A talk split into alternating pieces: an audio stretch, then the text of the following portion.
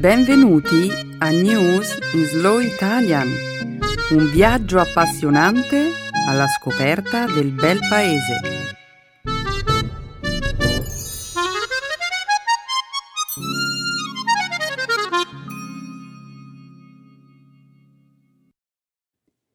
È giovedì 4 luglio 2019. Benvenuti al nostro programma settimanale News in Slow Italian. Un saluto a tutti i nostri ascoltatori. Ciao Romina! Ciao Benedetta, un saluto a tutti. Nella prima parte del nostro programma parleremo di attualità. Inizieremo con la terribile ondata di caldo che questa settimana ha colpito l'Europa. Subito dopo parleremo dell'annuncio fatto da Twitter giovedì scorso di voler contrassegnare con un messaggio di avviso i tweet ingiuriosi postati da personaggi politici. Poi discuteremo della decisione presa dalle autorità di San Francisco di vietare la vendita delle sigarette elettroniche. Per finire, vi racconteremo del vincitore del prestigioso premio Il miglior ristorante del mondo, assegnato la scorsa settimana a Singapore. Ottima scelta di argomenti, Benedetta. E non è tutto, Romina. La seconda parte della trasmissione sarà rivolta alla lingua e alla cultura italiana. Nel segmento dedicato alla grammatica vi mostreremo l'uso dei pronomi relativi che e cui. Nel dialogo parleremo del murales comparso a Venezia sulla facciata di uno stabile in vendita, opera del famosissimo Banksy. Sapevi che a maggio scorso l'artista è stato cacciato dalla polizia municipale lagunare? Stava esponendo abusivamente un'opera intitolata Venice in Oil un collage di quadri raffiguranti una gigantesca nave da crociera che invade la laguna. E immagino che i vigili non avessero idea di chi fosse. Ovviamente no. Eh, Banksy ha poi postato un video dell'accaduto su Instagram e una foto che lo ritrae a volto coperto, mentre spinge via le sue opere e sullo sfondo una gigantesca nave da crociera che entra in laguna. Il suo messaggio contro queste grandi navi che invadono Venezia non poteva risultare più chiaro. Esattamente. Che ne dici se adesso introduciamo il nostro secondo dialogo? Ottima idea. L'espressione che abbiamo scelto di utilizzare questa settimana è perdere il filo. Nel dialogo parleremo di un controverso codice miniato, il cui contenuto finora è rimasto avvolto nel mistero. Parlando di manoscritti, eh, di recente sono stata alla Biblioteca Ambrosiana di Milano, eh, dove ho potuto ammirare il Codice Atlantico, la più vasta delle raccolte degli autografi del Da Vinci. La mostra, cui ho partecipato, riguardava soprattutto eh, quelle parti del manoscritto che contengono progetti di macchine belliche e studi di ingegneria civile. È stato davvero interessante. Ci credo. Il Codice Atlantico è un'opera di inestimabile valore. 1119 fogli che testimoniano i percorsi che la visionaria mente di Leonardo produsse in un arco di tempo di oltre 40 anni. Contiene schizzi, disegni preparatori per opere pittoriche, studi di anatomia, di matematica, di astronomia e di ottica, riflessioni filosofiche, ricette di cucina, oltre ai celeberrimi progetti meccanici. Sapevi che il codice deve il suo nome al formato dei fogli, normalmente utilizzato per gli atlanti geografici, su cui furono incollati gli autografi di Leonardo per metterli in salvo? No, non lo sapevo. Ho letto però che è stato grazie al famoso artista italiano Canova se il codice, oggi, si trova ancora conservato all'Ambrosiana. In epoca napoleonica, infatti, era stato requisito e portato al Louvre.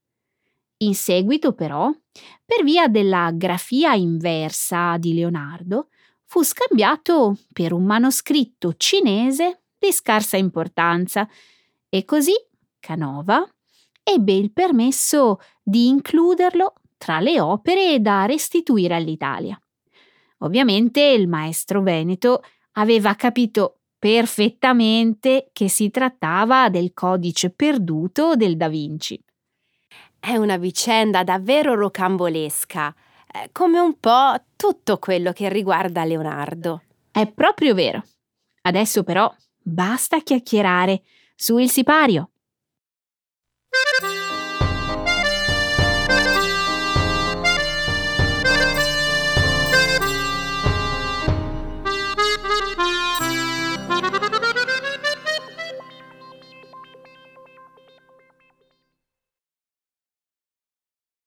Un'imponente ondata di caldo travolge l'Europa. La scorsa settimana le temperature sono salite alle stelle in gran parte dell'Europa, raggiungendo nella giornata di venerdì massime anche di 45 gradi Celsius, circa 110 gradi Fahrenheit, in alcune zone della Francia.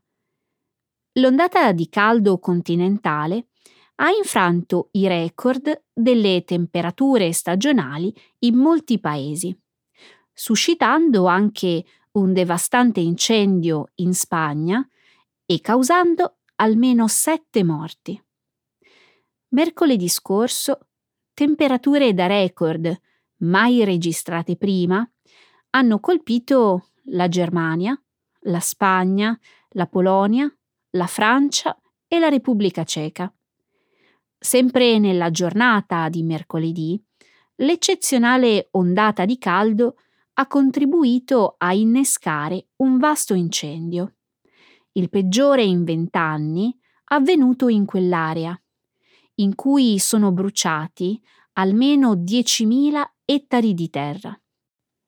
Venerdì il villaggio di Gallarguet-les-Monteaux nel sud della Francia, ha raggiunto una temperatura di 45,9 gradi Celsius, circa 114,6 Fahrenheit, rompendo ogni record nazionale.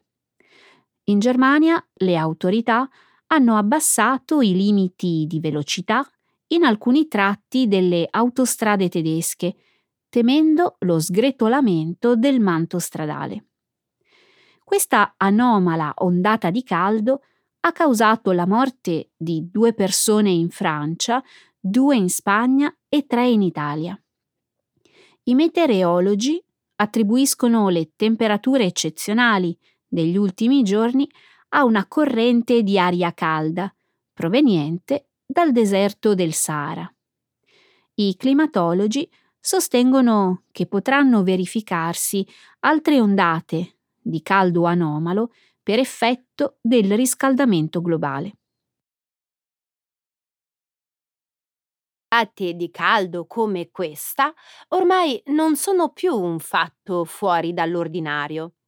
In breve tempo sono diventate quasi una normalità. Hai ragione, e siamo ancora a giugno.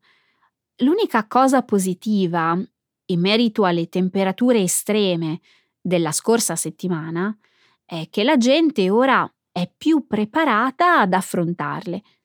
Ora, forse. La domanda è, possiamo continuare così?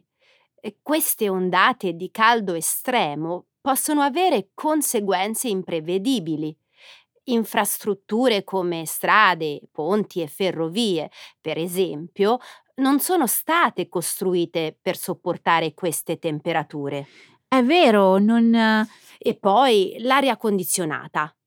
Sai che il numero dei condizionatori soltanto in Europa è destinato a raddoppiare nei prossimi 20 anni.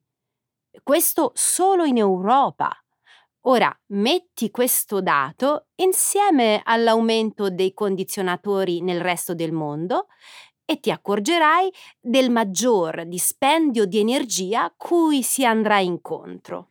Non credo ci sia molta scelta, Romina bisogna tener conto non solo del benessere delle persone, ma anche della produttività. Ho letto che le compagnie si preoccupano del fatto che gli impiegati possano commettere più errori a causa del caldo. La mia paura è che ci si possa trovare intrappolati in un circolo vizioso, dove le alte temperature inducono un maggior consumo di energia, che a sua volta porta a temperature ancora più elevate. Eh, credo si debba trovare una soluzione migliore.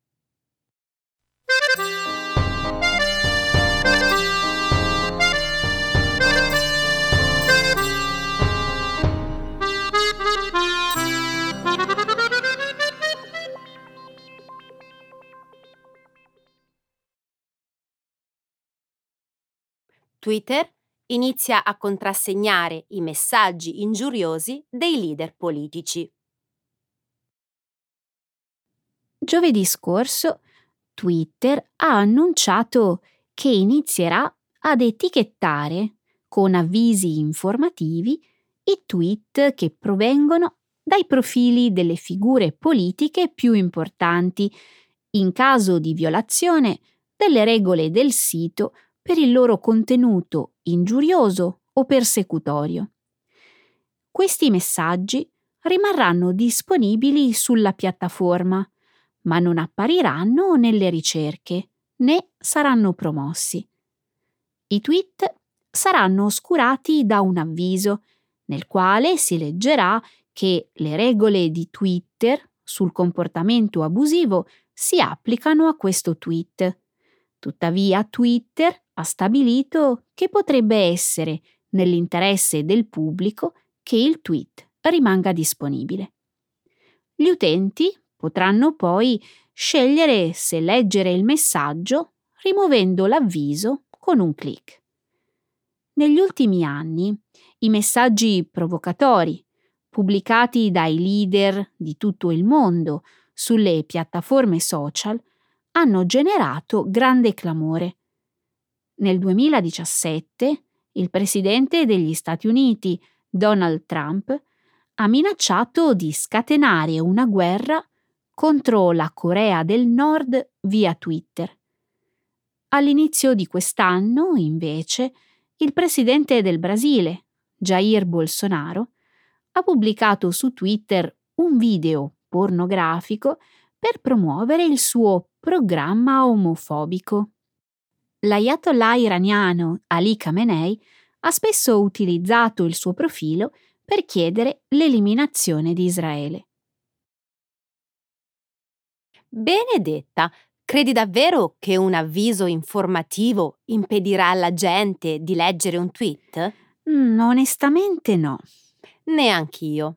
Mettere un'etichetta di avvertimento sui tweet incriminati non farà che attirare ancora più attenzione su di loro. Allo stesso tempo, gli autori dei tweet e i loro sostenitori accuseranno Twitter di pregiudizio. Forse. Eh, non credo tuttavia che Twitter abbia altra scelta. Per tanto tempo è stato criticato per non aver fatto abbastanza per impedire i messaggi ingiuriosi. Questa nuova regola eh, non è una forma di censura?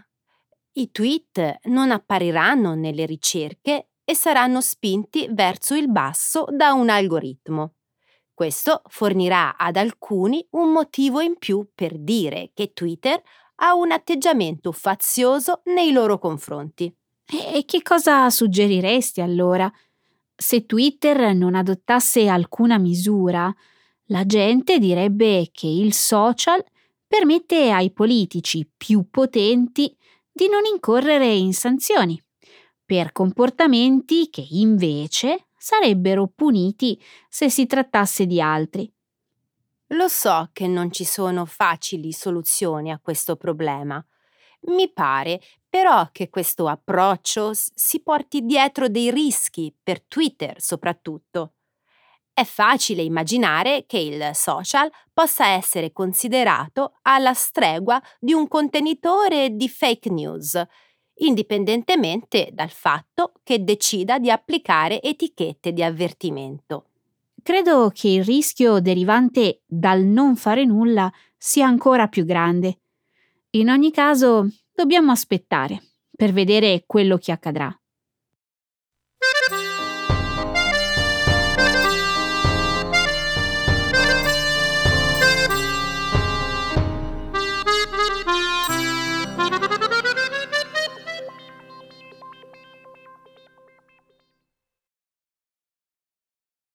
San Francisco diventa la prima città americana a vietare le sigarette elettroniche.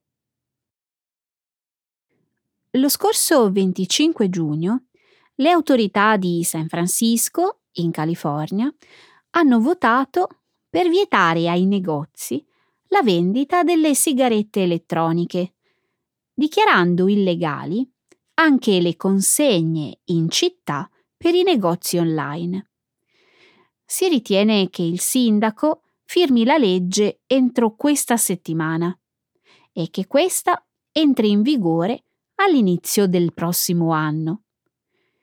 Nel corso degli ultimi anni, la diffusione delle sigarette elettroniche è cresciuta enormemente, soprattutto tra i teenager americani. L'anno scorso, il centro americano per il controllo e la prevenzione delle malattie, ha riportato un aumento del 78% dell'abitudine a usare sigarette elettroniche tra gli studenti della scuola superiore e un aumento del 48,5% tra quelli delle scuole medie. Dal momento che le sigarette elettroniche sono un prodotto abbastanza recente, i dati relativi alla loro sicurezza a lungo termine sono limitati. Inizialmente si è pensato che fossero più salutari delle sigarette tradizionali, ma sono state messe in relazione con malattie polmonari. La nicotina, inoltre, è considerata dannosa per i cervelli in via di sviluppo il maggior venditore di sigarette elettroniche negli Stati Uniti, Juul Labs, che guarda caso ha la sede proprio a San Francisco, sta lottando contro il divieto. Alcuni esponenti della compagnia sostengono che la proibizione delle sigarette elettroniche indurrà i giovani a fumare le sigarette tradizionali quali probabilità ci sono che questo eh, divieto funzioni? A San Francisco è già illegale per i teenager acquistare le sigarette elettroniche, dal momento che non è possibile acquistare tabacco prima di 21 anni. Nonostante ciò, pare che per i teenager non sia difficile procurarsi le sigarette elettroniche. Sai che le sigarette elettroniche sono nate per aiutare i fumatori a smettere? Non lo sapevo. Davvero? Sì. Invece stanno rendendo i giovani, che non hanno mai fumato, dipendenti dalla nicotina. Chi è già dipendente da queste sigarette elettroniche troverà un modo per procurarsele senza contare che ci sono più probabilità che passino alle sigarette tradizionali se diventasse il modo più semplice per avere accesso alla nicotina. Questo mi porta a domandarmi perché il divieto riguarda solo le sigarette elettroniche e non quelle tradizionali? Sembra davvero un controsenso. Allo stesso tempo, però, tutti sanno che le sigarette fanno male. La gente pensa che le sigarette elettroniche siano più salutari. Questo divieto, tuttavia, è un monito per ricordare che la loro sicurezza non è ancora comprovata. Mm, eh, Temo che questo divieto possa portare a un risultato opposto da quello auspicato con la sua introduzione.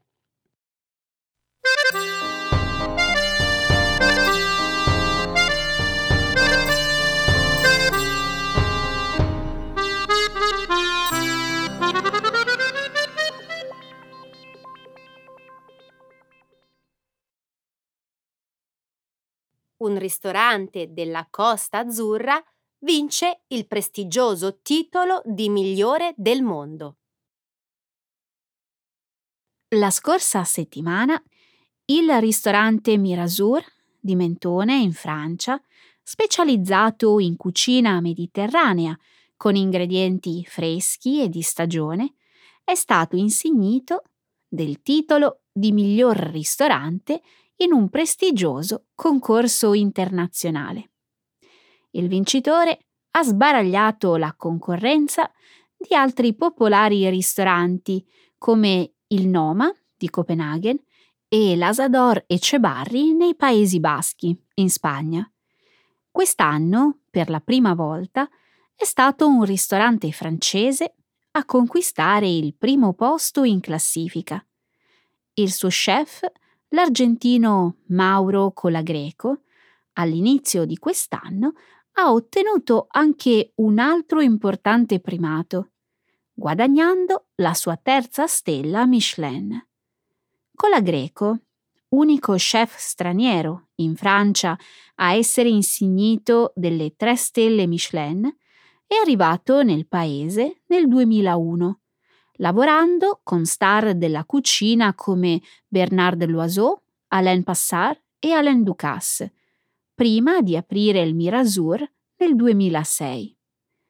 Il menù del suo ristorante cambia ogni giorno, con piatti a base di pesce fresco, carne, verdure e erbe aromatiche.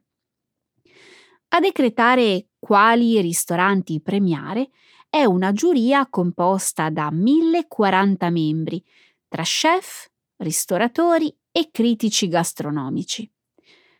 Durante la cerimonia di premiazione, tenutasi lo scorso 25 giugno a Singapore, Cola Greco ha ringraziato gli amici, la famiglia e i suoi impiegati, che lo hanno supportato negli ultimi 13 anni.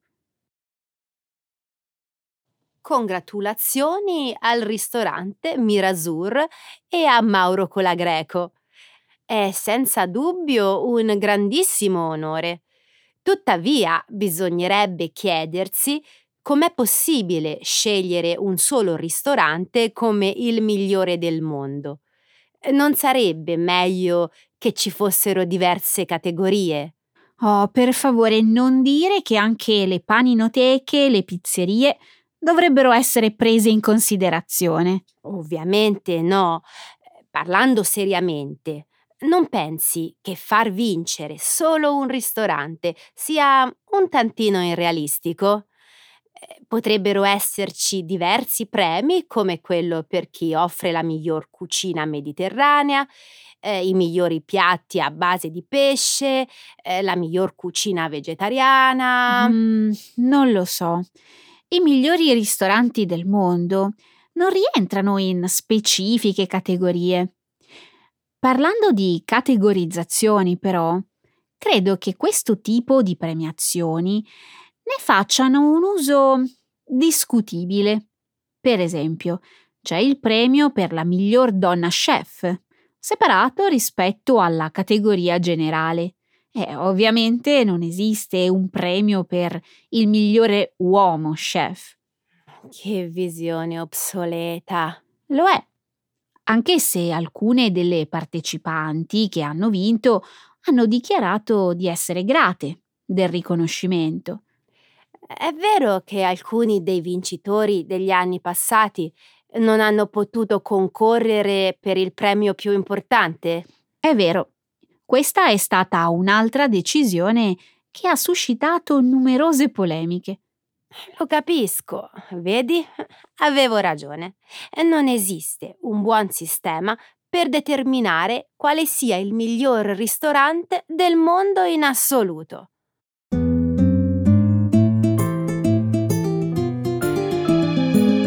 Adesso la grammatica. Per capire le regole di una lingua poetica.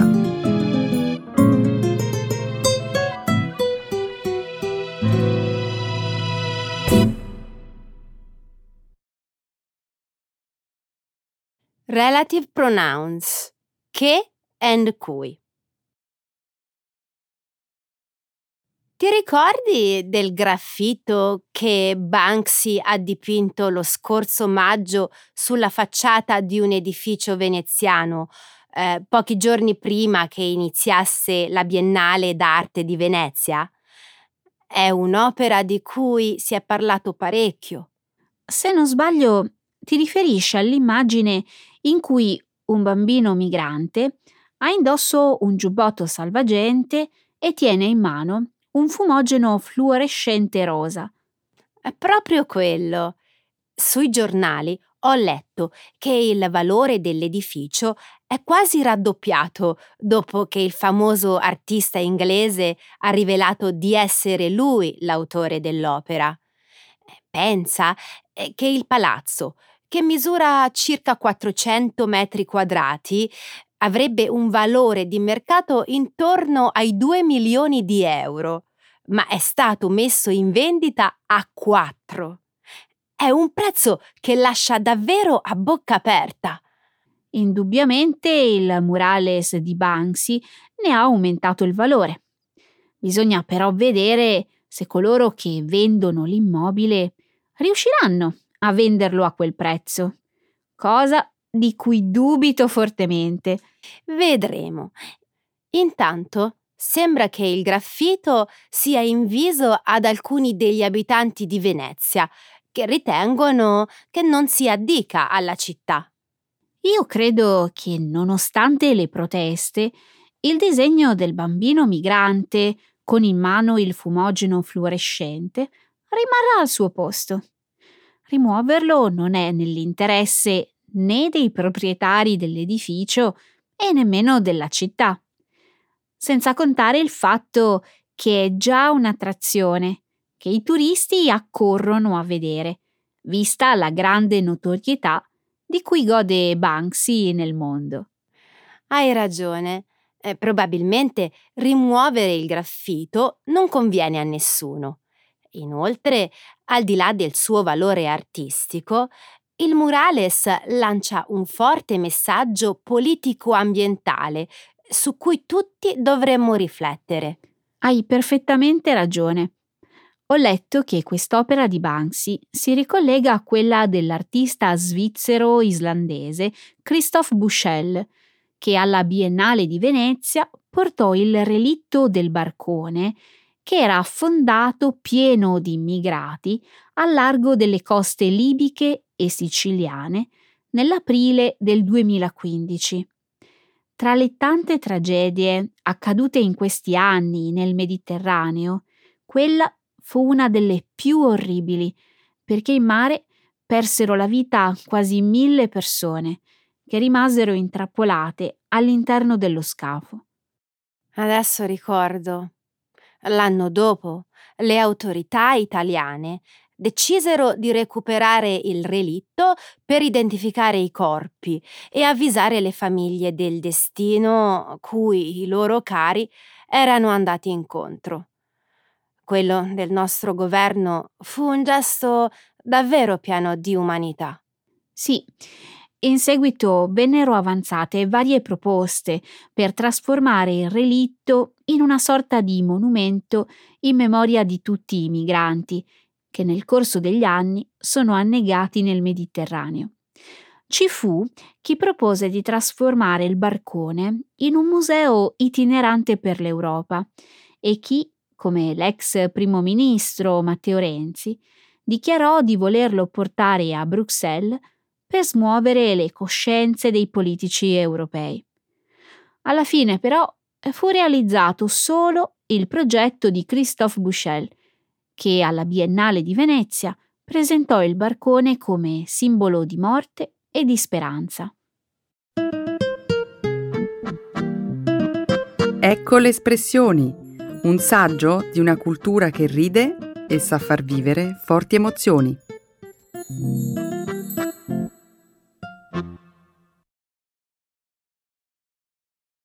Perdere il filo. To lose one's train of thought.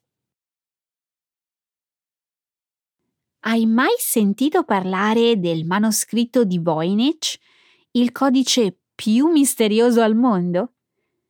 Per oltre cento anni, tantissimi studiosi hanno cercato invano di decifrarlo, ma senza alcun successo. Di recente, però, un ricercatore britannico ha dichiarato di aver finalmente risolto il mistero. Fermati un attimo, Benedetta. Mi sono distratta un attimo e ho perso il filo del discorso.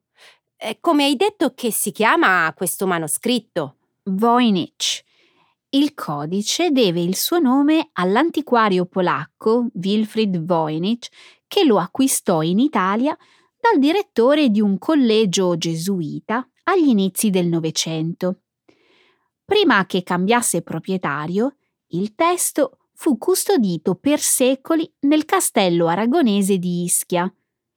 Conosco benissimo quel castello, Benedetta. Ci sono stata moltissime volte.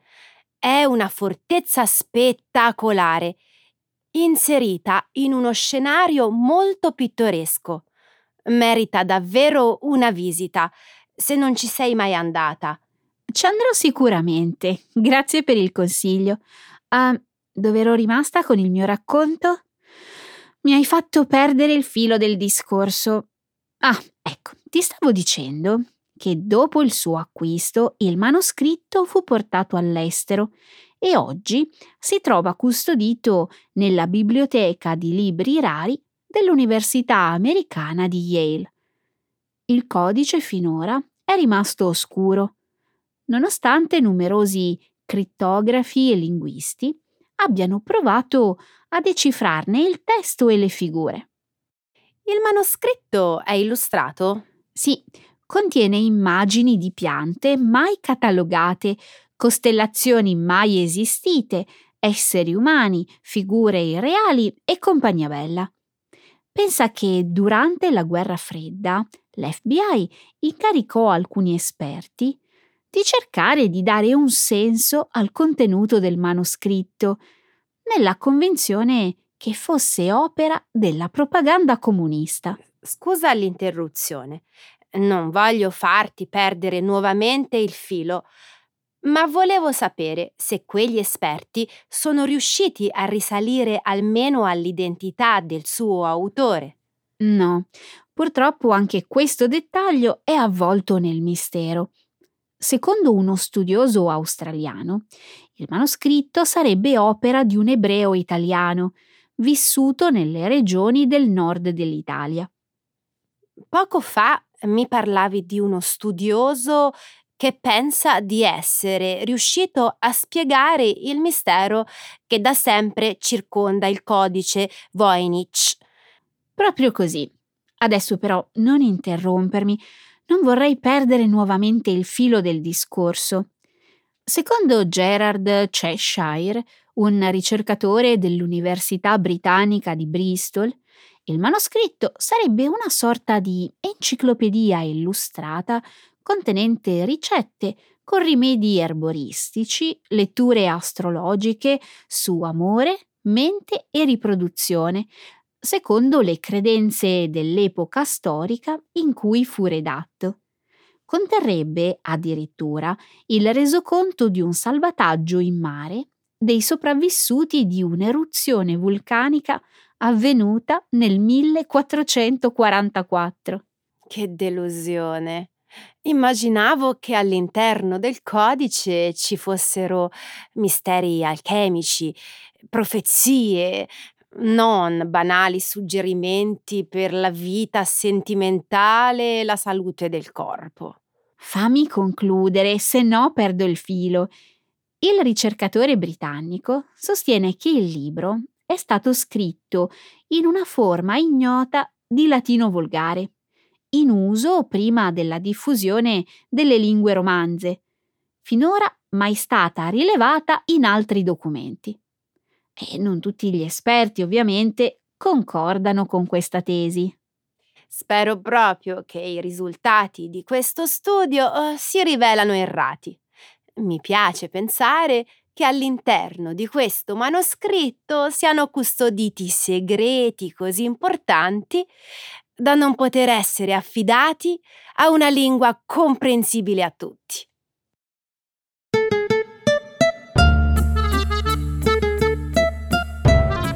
Romina, guarda che il tempo è finito. Salutiamo, se no perdiamo il filo e andiamo avanti troppo tempo. Vabbè, ma tanto siamo arrivati alla conclusione, quindi. Salutiamo. Va bene.